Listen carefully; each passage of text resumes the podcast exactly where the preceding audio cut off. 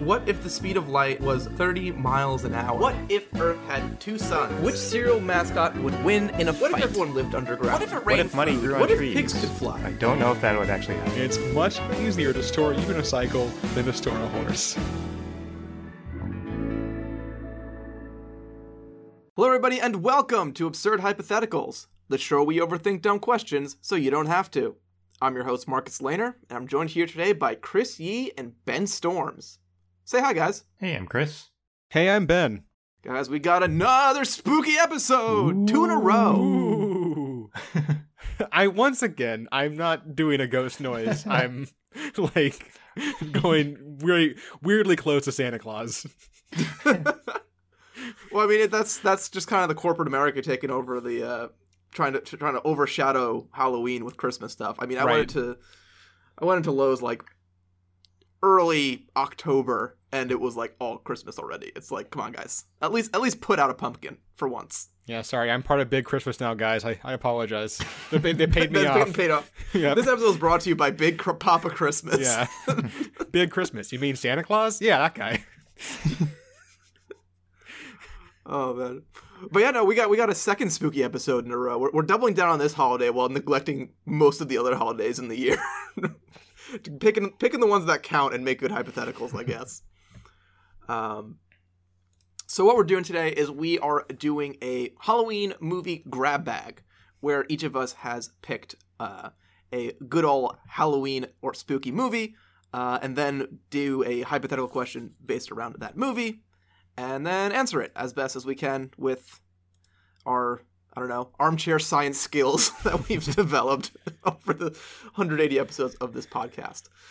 Um, ben, do you want to get us started with uh, the movie that you picked? Yeah, we decided to go uh, sort of in order of, of least to most directly Halloweeny um, with our movies. And I, the movie I chose just because it's near and dear to my heart is Ghostbusters, which is not particularly Halloweeny, but does have ghosts, so it counts.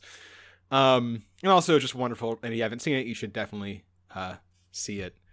Um, Ghostbusters, 1984 comedy starring uh, Bill Murray and Dan Aykroyd and Sigourney Weaver, Rick Moranis. A lot of really really good cast. Um, very good. Basically, it is uh, about a group of of ghost capturers. I don't. I don't really know how to describe what exactly the Ghostbusters. Busters? They bust Busters, ghosts. maybe? Bust? Yeah, they bust. They bust ghosts. And Ghost- busted makes them Ghost feel good. Um, yeah. So, so, but, but they're sort of the whole idea was that they're like exterminators, but for ghosts. You know, they show up in their jumpsuits with their stuff, packs on their backs, and they go and catch your ghost and get rid of them for you. Um, and there's one particular part of Ghostbusters that I want to sort of look into from a more scientific perspective, I guess, um, which as uh, sort of the climax of the movie involves um, a dark god taking form in our universe, and because of um, I'll just say a decision made, he takes the form of a marshmallow mascot, uh, the Stay Puft Marshmallow Man, which is well, but but giant, not like small. That's an important part. Um, and it's Not sort the of Stay Puft Marshmallow Man that you all know and love. yes. Which, by the way, okay, this is one of those things where I definitely knew, but it's always surprised me when I like confirm it. Stay Puft is not an actual marshmallow brand. That was made up for the movie. yeah. yeah, of course. Yeah, yeah, no. But I think I think in my brain, like I don't know brands of marshmallows, and the Stay Puft Marshmallow Man looks enough like the Pillsbury Doughboy that I'm like, oh yeah, that's real. that's just a thing. Anyway, um, so I wanted to see what the Stay Puft Marshmallow Man, as in Ghostbusters, was actually real. What would sort of you know how would that go? I guess. Um, well, I'm sure. Yes, definitely, totally. Um, and the first thing I really had to figure out was was how big it actually is. Um, which I figured, you know, obviously in the movie it is taller than some buildings, but not all buildings. I thought I was gonna have to like find a reference building that was next to in a shot and like count stories or something. But no, there's just an actual answer to this because um, when they filmed the movie, the way they did the Stay Puft Marshmallow Man, it's a dude in a suit, and there's a um, there's a an interview with the special effects team where they just happen to say that the suit was 75 inches or six and a quarter feet tall. Uh, and the scale of the city that they were running around in to film it was 118th scale, which means that canonically, the Stay Puft Marshmallow Man is exactly 112 and a half feet tall. Um, which was a lot easier than I expected that to be, honestly. I'm surprised there's not a wiki. Like if you just like wiki the Stay Puft Marshmallow Man, it doesn't just say like, oh yeah, he's exactly this tall because of they said so. It probably does. It probably does on one like the weird fan wikis. On the regular Wikipedia, it doesn't. Although I guess this article was more about like the uh the fictional mascot. I I do like the the first line of the Stay Puft Marshmallow Man, who does yes have his own Wikipedia page. Um, article is the Stay Puft Marshmallow Man, also known as Mr. Stay Puft, is a fictional character character from the Ghostbusters franchise who sometimes appears as a giant lumbering and paranormal monster. Sometimes. Just, Sometimes. That's just Sometimes. the thing he does. just just the one time really i think but um anyway um so we have a height i did need to get in order to get like a better sense of scale here an actual mass um and for that i did grab a picture and do a bunch of uh you know using my my known height do a bunch of scales of different parts of his body that sounded weird anyway Were you, wait, were you were you pulling a tape measure across your own body to identify the width of the Marshmallow Man? no Is so what we're- is this where we're at? So no, this was this was a I opened a screenshot in Paint and used the um like line drawing tool, but in a way that gave me a a measurement to measure various bits of him on the picture using my known scale of 112 and a half feet tall. gotcha. Yeah. So I basically turned him into like two cylinders for legs, one sphere that I said was the body and arms, and then a it was actually a cylinder for the head because it's pretty wide, and then also he has a little jaunty sailor cap, so I did a little cylinder for that too because that felt wrong to not include, and I assumed it was also probably made of marshmallow. Um, basically, long story short. When you actually do all the math out, this is a roughly 1600 ton marshmallow man um, which is pretty hefty. You know, it's pretty good. Um, Yeah, not small. it's not small. Uh, if you wanted to compare it to like a bag of marshmallows, um, those are roughly 10 ounces. So it's the equivalent of about 5.2 million um, bags of marshmallows, which weirdly makes it seem bigger than when I think just 1,600 tons of marshmallows. um i did want to figure out like what you know what is the biggest marshmallow that man has created in real life uh which i did find um it's actually not that impressive it is only 205.25 pounds um it doesn't look very i'm gonna send you guys i can't send you guys an image because my notes are on a different computer for reasons that i don't want to get into on this call Just technical difficulties. technical difficulties. Yeah, I'm recording on two machines now right now kind of. Uh anyway. Yeah, it's basically it's it's just this big, you know, two roughly 200 pound marshmallow that this British school did back in 2019 in the shape of a bear's head that this is this bear that's like the mascot for um some charity, this the BBC's Children in Need charity. Uh what's his name? Pudsey the Bear, which is maybe the most British name I have ever heard.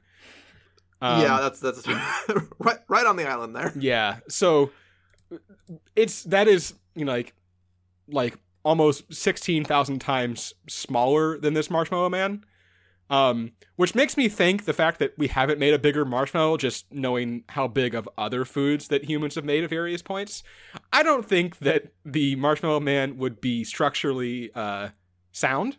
I will say, and he might just sort of- solve his own problem that way anyway, um, by collapsing on himself. Maybe he has bones. I, you know what, Chris? Mm-hmm. I don't want to think about that.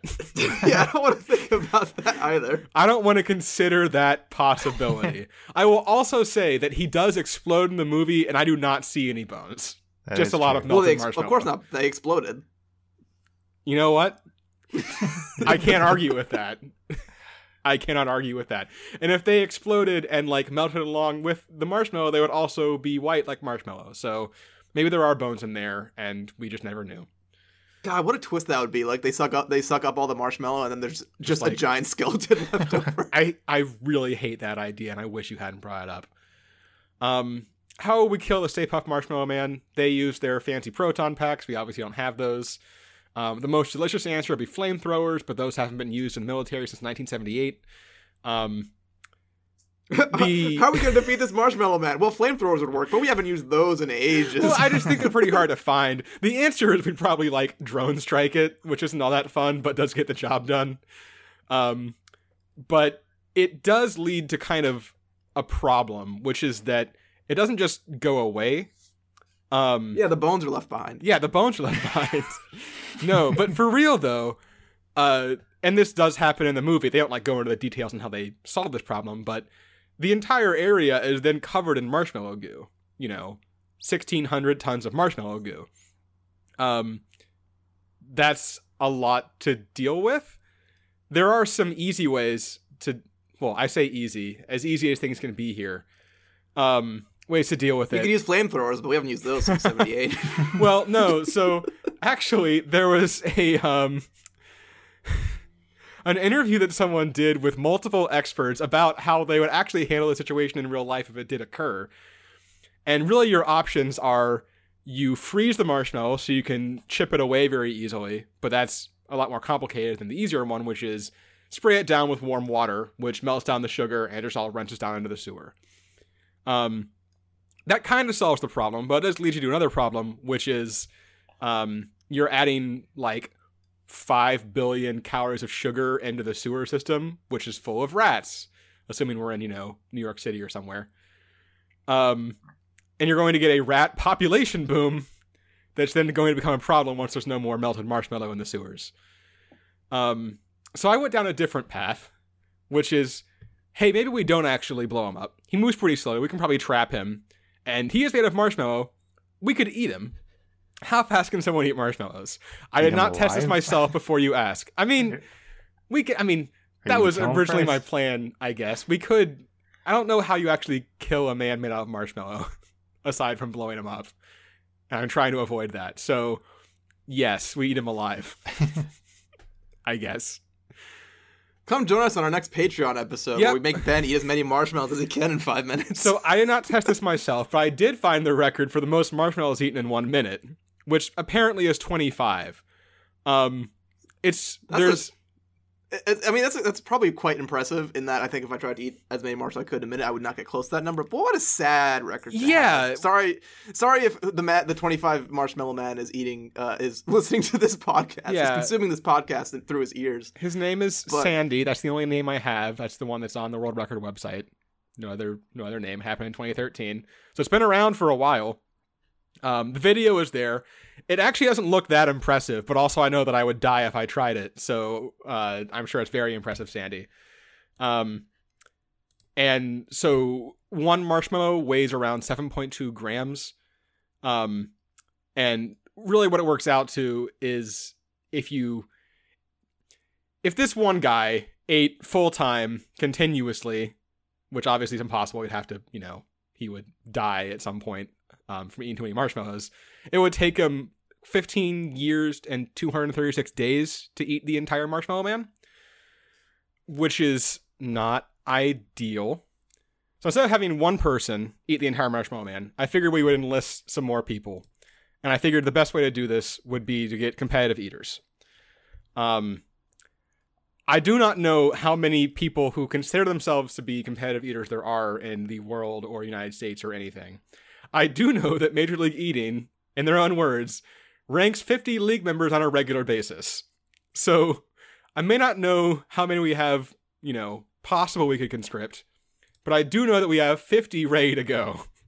so, so there are somewhere between fifty and three hundred million. right yeah somewhere eaters. in there so if we average that no um if we did get all of them going uh you know full time and i'm assuming that they could match this sandy's uh 25 marshmallows per minute these people who you know are like joey Te- chestnut or whatever and you know do this literally for a living um we would get it done in in under four months, which honestly I think is not that bad, all things considered. Um, so I guess that's my answer. Is I would enlist Major League Eating to eat the Stay Puft Marshmallow Man if he was real. How are you gonna? That feels like a weird him? takeaway. I thought about that a little bit.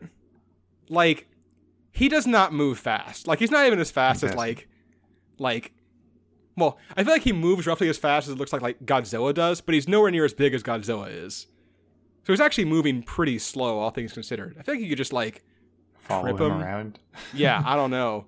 His body's made out of marshmallow. It's not like he's not like you know stone or anything. Like, Just let him walk around bad. for four months, follow him around, and take bites out of him for four yeah, months. just swing in, grab a bite, Just, swing just out. melt just just melt his feet to the ground. Done. That actually, Ah, honestly, yes. you could just turn a warm hose on him and melt away his legs. the rats can have a little bit of, of marshmallow as a treat. I just imagine like the climax of like the movie, like you know they break out the, the Ghostbusters break out four four warm hoses and start like melting him, and like some guy from like the city sewers like no no stop the rats, you can't the ecological consequences. Um, oh, one other thing that I actually did learn during my research when I thought I might have to go down this road, um, I was worried about you know how there's that whole thing where eating burnt, burnt marshmallows is like uh, a carcinogen, like gives you cancer. I was worried about Yeah. that with regards to our, our elite eaters. Apparently, that's not true. Oh thank God. the whole thing with that is like the reason that that happens with like browned meats and things is related to like the fat and juices dripping down onto the flame when the meat is cooking. It doesn't have anything to do with like starchy food. It's a fatty thing. So eat your burnt marshmallows. It's fine. You know. But not your burnt steaks. Oh man. um, I mean you'll be fine. Who cares? Yeah, I cares? like the char on steaks. It's good. Live a little bit. Yeah. Is, is it living or surviving at that point? Ex- exactly. Speaking of living and surviving, Chris, what did you do? So the movie that I covered was The Legend of Sleepy Hollow, which I guess technically wasn't originally a movie. Um, it was based, or I guess the original is a short story by Washington Irving in 1820. Um, and then they like made it into a Disney movie in 1949. It was included in like the, they called it the Adventures of Ichabod and Mr. Toad. I guess it was like a combination of Sleepy Hollow and some other story involving Mr. Toad. Um, and then uh, they re-released that in 1958, just and just called it The Legend of Sleepy Hollow. Uh, that was the Disney movie. And then in 1999, Tim Burton did another movie uh, with Johnny Depp, just called Sleepy Hollow. Um, I'm gonna, for the most part, base my answer off of the short story and the Disney movie, mainly because the Tim Burton movie like changes a lot of things. Like they make the they make Ichabod like a detective, like a homicide detective, when that's nowhere close to the story. So Yeah, that was kind of a weird change. Like I overall thought that movie was pretty decent, but that was kind of a weird shift. I don't know. Yeah. Anyway. Um, so I'm just gonna go over the general idea of the story. So, uh, just briefly. So, it starts with a schoolmaster named Ichabod Crane. He arrives at Sleepy Hollow, New York, um, and he very quickly becomes popular in the town, uh, like especially with the ladies and stuff. So, like he would do chores and stuff, and then they would invite him for dinner, and he made a lot of friends. And eventually, he tr- he wants to he he meets a girl named Katrina Van Tassel, and he falls in love with her, and he tries to win her hand. Uh, but there's another guy in the town called Brom Bones. Um, that's his name, and he also likes Katrina Van Tassel. So they end up competing with each other for Katrina Van Tassel's hand. And um, while Ichabod Crane is in Sleepy Hollow, uh, Brom Bones and other people in the town start telling him like spooky stories and stuff. And one of them is about the Headless Horseman. Um, so, like, the background of the Headless Horseman is that he's a ghost of a Hessian soldier who has been decapitated by an American cannonball during the American Revolutionary War, um, specifically during the Battle of White Plains on October 28th, 1776. I didn't know any of Beheaded that, by cannonball is a pretty metal way to go. It is. Um, because cannonballs are made of metal. A Hey. Um, so he's decapitated. He doesn't have a head, but instead he holds a jack o' lantern in place of his head. Slash, he uses as a weapon sometimes, I guess. Um, and then he like rides around looking for his head, or looking for like a head to swap with. Um, and then in the story, um, eventually Ichabod Crane and Brom Bones and all of them they end up at a an autumn harvest party, and as Ichabod Crane is going home from the off- the uh, the party, he has to ride his horse through a bunch of woods. Um, and in the woods, he encounters the headless horseman, and he ends up fleeing through the forest. And he reaches a bridge, and he, he needs to cross the bridge because the story says that the headless horseman cannot cross this bridge. Um, so he goes across the bridge. He successfully makes it across the bridge, but then the headless horseman throws the jack lantern head at Ichabod Crane, and then the story kind of like cuts out, and then the next scene is the next morning, and they say Ichabod is gone and missing, and the only thing that's left is a smashed pumpkin on the ground. So no one knows what happened to Ichabod. Um, it's implied that the headless horseman is actually Brom Bones in the story. They don't never actually say it outright, but um, after like Ichabod disappears, Brom Bones actually marries Katrina Van Tassel. So it's like implied that he dressed up to get rid of Ichabod Crane. Um, now, because we don't actually know what happened to Ichabod, and some say he died, some say he like survived and he just fled from Sleepy Hollow, I want to actually figure out what did happen or like what possibly could have happened. Ooh, an, a, a rare Mm. investigative question. Yeah. so Who are you, homicide detective Ichabod Crane? Anyway, exactly. Um, so the first question I had to ask was, would the headless horseman be able to throw the pumpkin far enough? Um, because he can't cross the bridge according to the story. Uh, so that means he has to throw the pumpkin the same length of the bridge. Um, would he be strong enough? Now, technically, I guess he would be a ghost if you want to believe that he was actually a ghost. Um, but uh, if even if he was a ghost, he would be a Hessian soldier, so you'd have to like follow the rules of a Hessian soldier. Or you can kind of interpret that he was Brom Bones, and would Brom, Brom Bones be able to throw the pumpkin far enough? Um, Chris had a moment where he was like, "Do I have more data about how far ghosts can throw things, or do I have more data about how far Hessian The soldiers can soldiers, throw things?" Yeah. Um, so, like I said, if we're going with the Hessian soldier thing, um, I didn't actually know what a Hessian soldier was, so I looked it up. And they are German soldiers who fought with the British during the Revolutionary War. So, like, at the time of the Revolutionary War, the American Revolutionary War, um, German wasn't a unified nation yet and there- were actually like hundreds of states organized under the Holy Roman Empire. Um, and many of these states were economically supported by their armies. So basically, uh, these Hessian soldiers were essentially like professional armies for hire. And then when war broke out, uh, people would hire these these professional armies from German states, um, and these basically like supported them economically.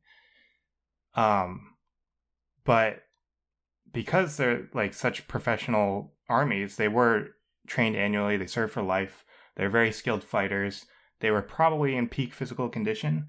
Um, so I kind of just assumed that they are peak physical condition, or that the headless horseman is, I guess. Um, if you want to look at Brom Bones and assume that it was him instead, uh, in the story he is depicted as like a very fit guy. He's basically like Gas- Gaston from Beauty and the Beast. He's just like peak physical condition. So ah, another competitive eater. Bringing it back to the competitive eaters with their, his dozens of eggs. exactly. I don't know How, how, how many Gastons would you need to eat the Stay Puft Marshmallow Man? oh, like Yeah. two. and that's just to speed it up. Yeah, you, you need two so they compete with each other. exactly. Or you could just get Brom Bones.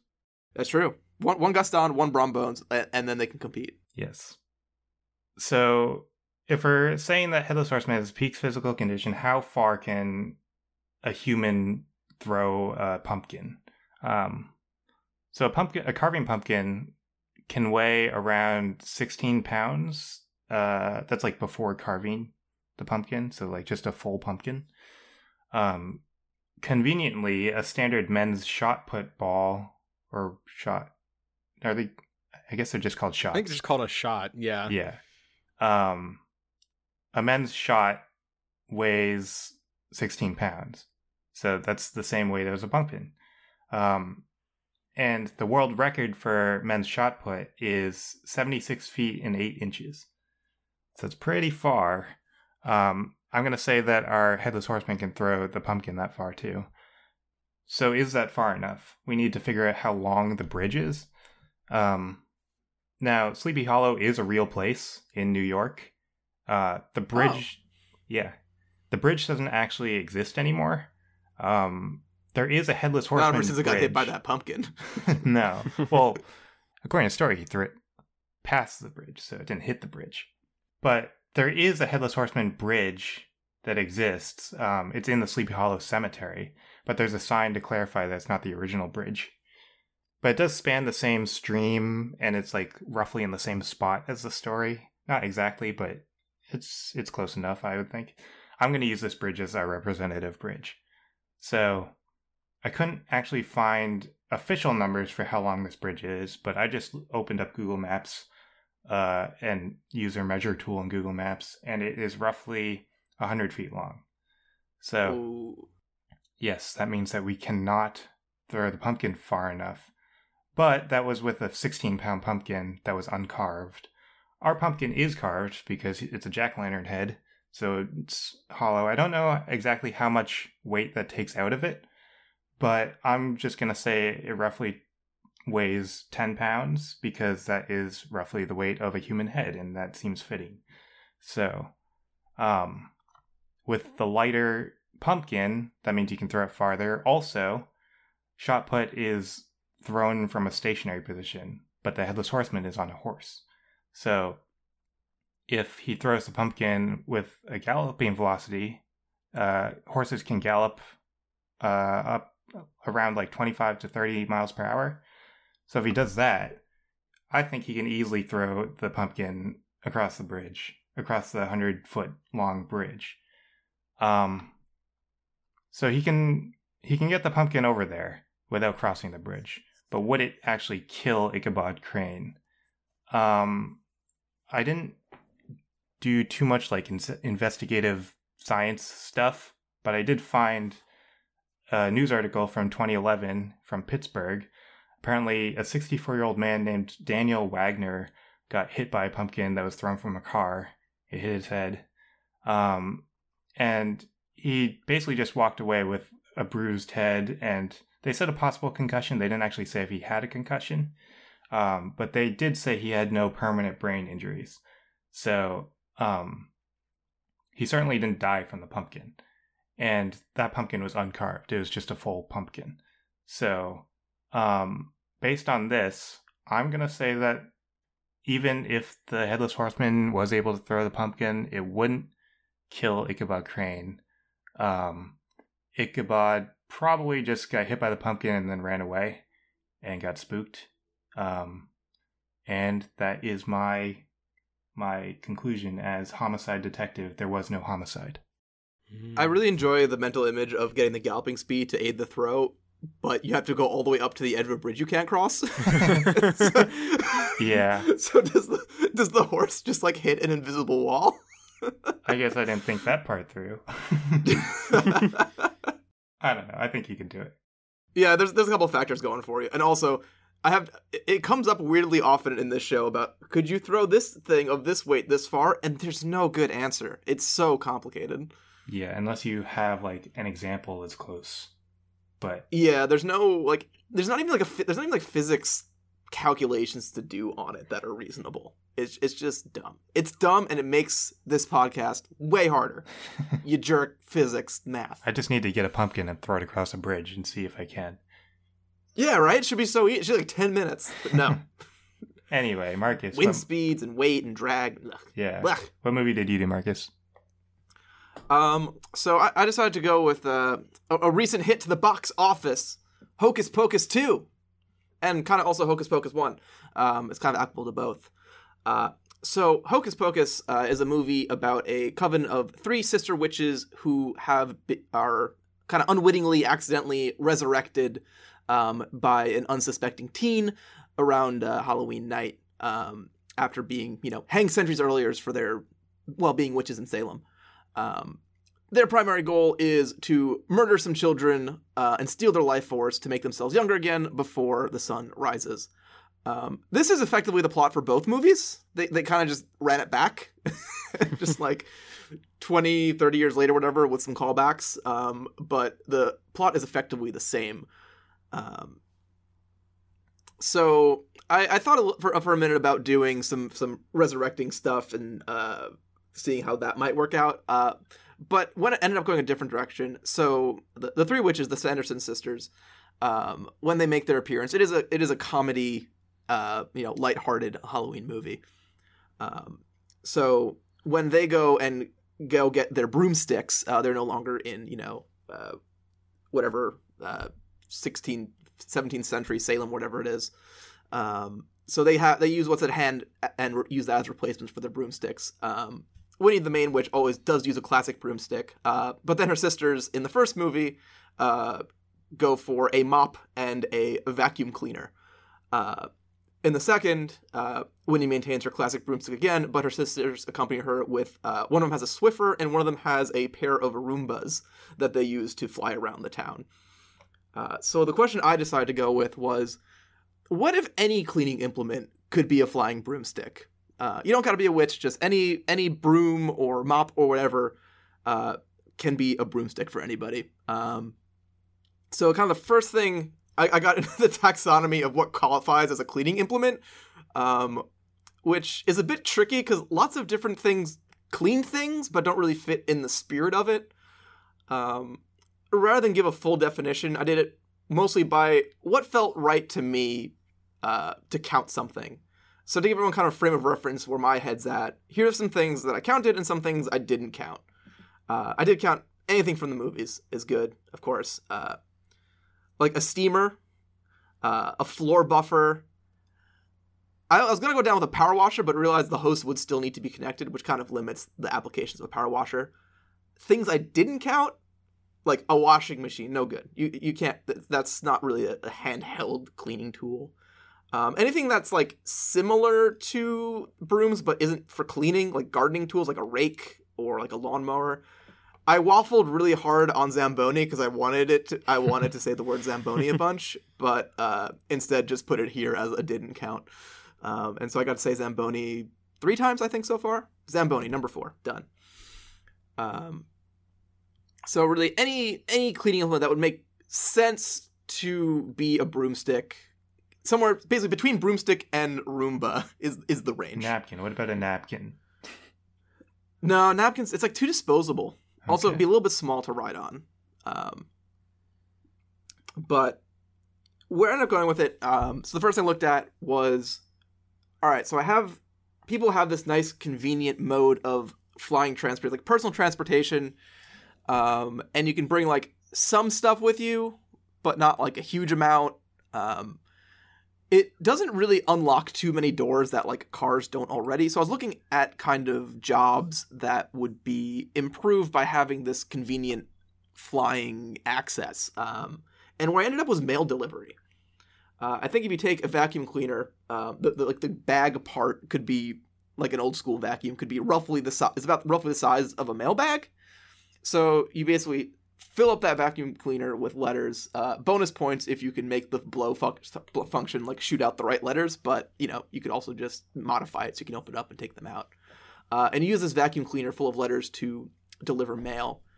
Uh, I tried to find some data on how much time is spent for like the average mail carrier um, if they're constantly getting in and out of their truck to deliver mail to like the individual mailboxes. Um, because like the main benefit of having the broomstick would be that you're on a more mobile platform that could like get to the mailboxes easier without like disengaging. Um, and it turns out it really couldn't find good numbers for it just because it varies a lot based on location. Like suburbs and cities and rural areas are set up very differently for mail delivery.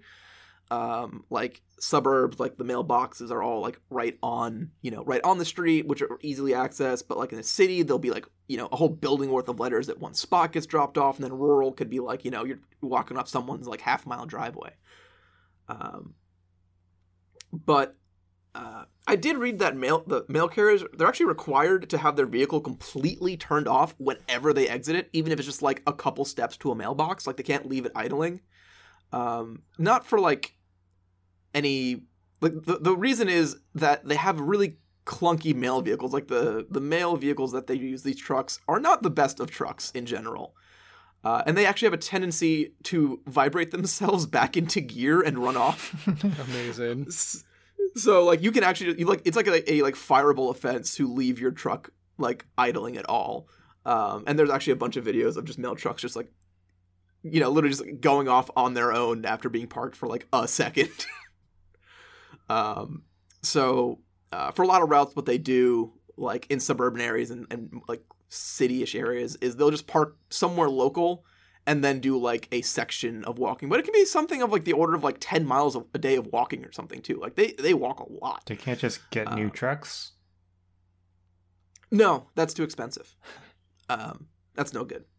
Um well they wouldn't need their trucks now anyway with the with the with the vacuum broom. So without having some more numbers it's it's tricky to get much deeper into it on efficiency side um, but i just love the idea of a mailman flying on a magic vacuum uh, cleaner blowing out letters. Um, so i kind of moved on from there um, and so ditching the mail concept a little bit uh, i was trying to brainstorm with some of the quirkier cleaning implements like i mentioned like the power washer before i wanted to do something with.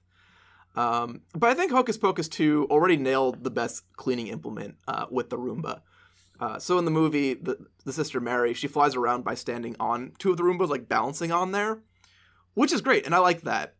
But they missed like I think they were, they missed the mark by just a little bit because there's something that's even better than that, and that's cats.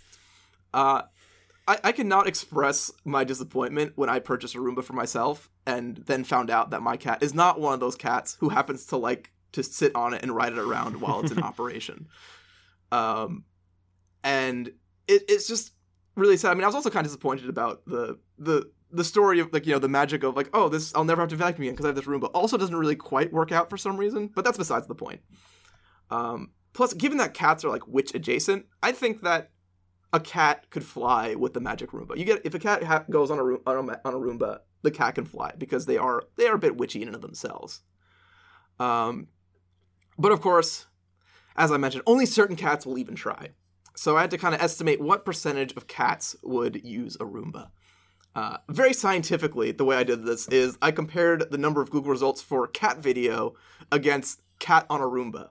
So there are 4.7 billion search results on Google for just cat video, and 3.52 million results for cat on a Roomba. So this implies scientifically data driven analysis uh, that one in every 1,335 cats is inclined to ride on a Roomba. so, um, what does that? How does that? Im- how does that impact things? What is, what is this going to look like on a larger scale? Um, so, I ended up actually looking at wild uh, house cats in America. Um, to a reason I'll get to in a second, but there are 70 million wild cats uh, in America, which is kind of a crazy number. That's like one cat, like one, like there's one wild cat for every five people in America. That's it's a lot of them. Um, and those wild house ca- and uh, house cats as a whole, they kill 1.3 to 4 billion, billion with a B, wild birds each year.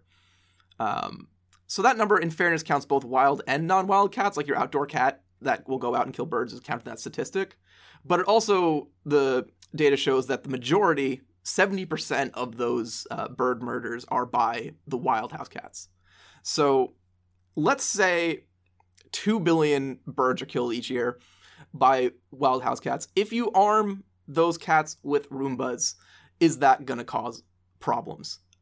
Um, so splitting that 2 billion uh, bird murders across 70 million wildcats uh, and across a year uh, it means that each cat is killing a bird once about every 13 days.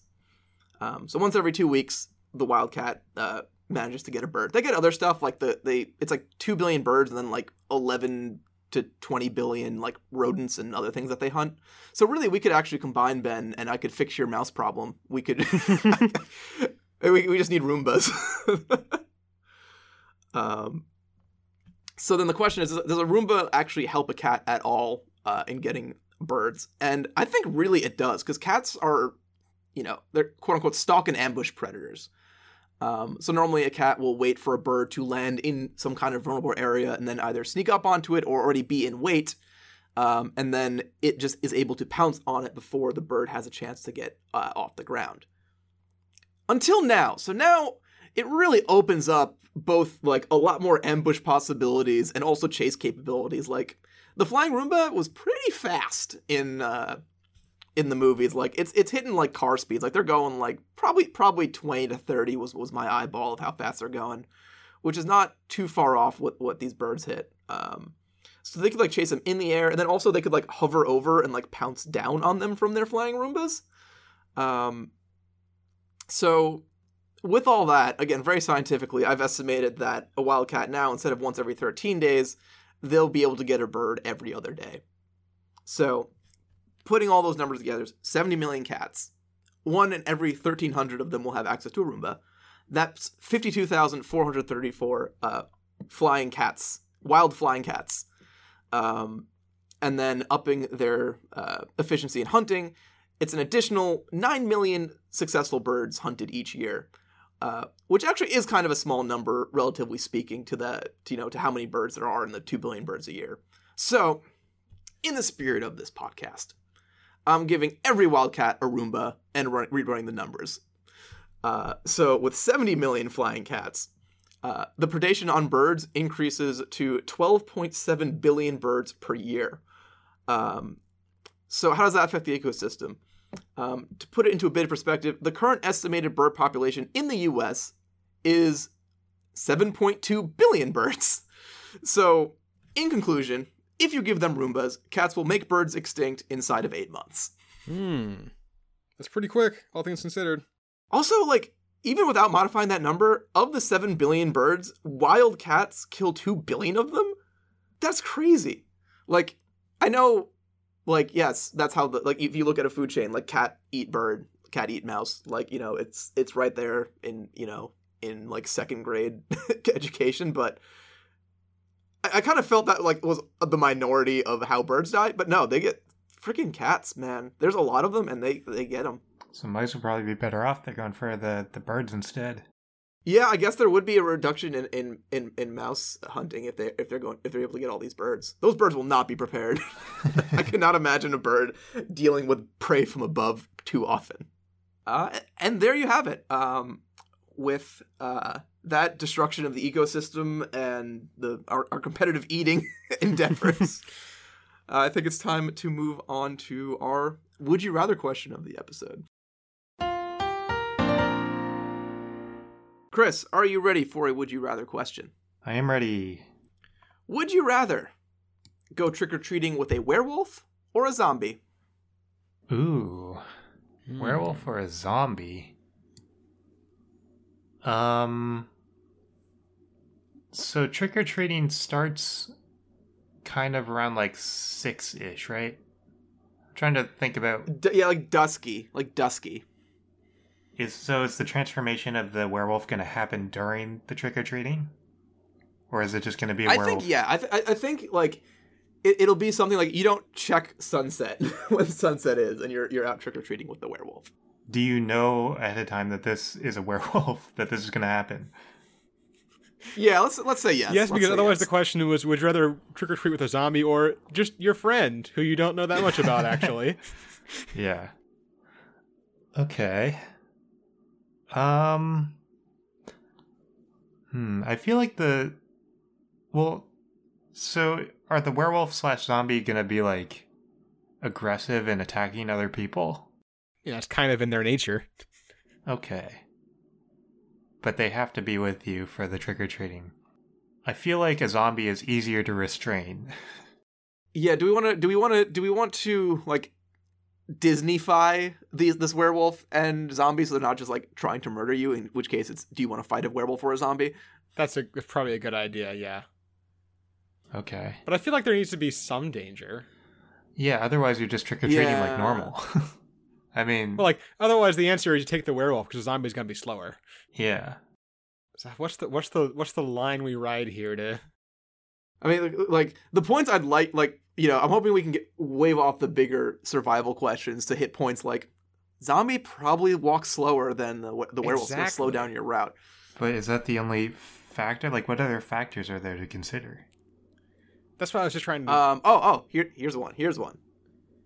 You go up. You go up with your. You go up with your werewolf friend to the there to uh, a house, and they're like, "Oh, hi, hi, you two. Here's a chocolate bar for each of you." And you go, "Oh, you you can't eat that. I'll have to take both those chocolates."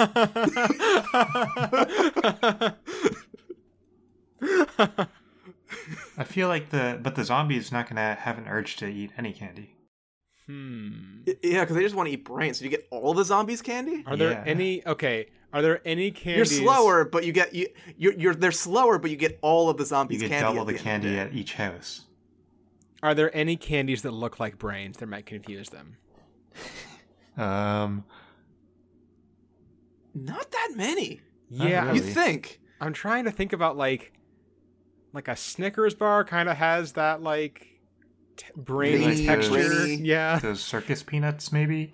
Do people give those out? That's that might be brain. Who knows? What even are those?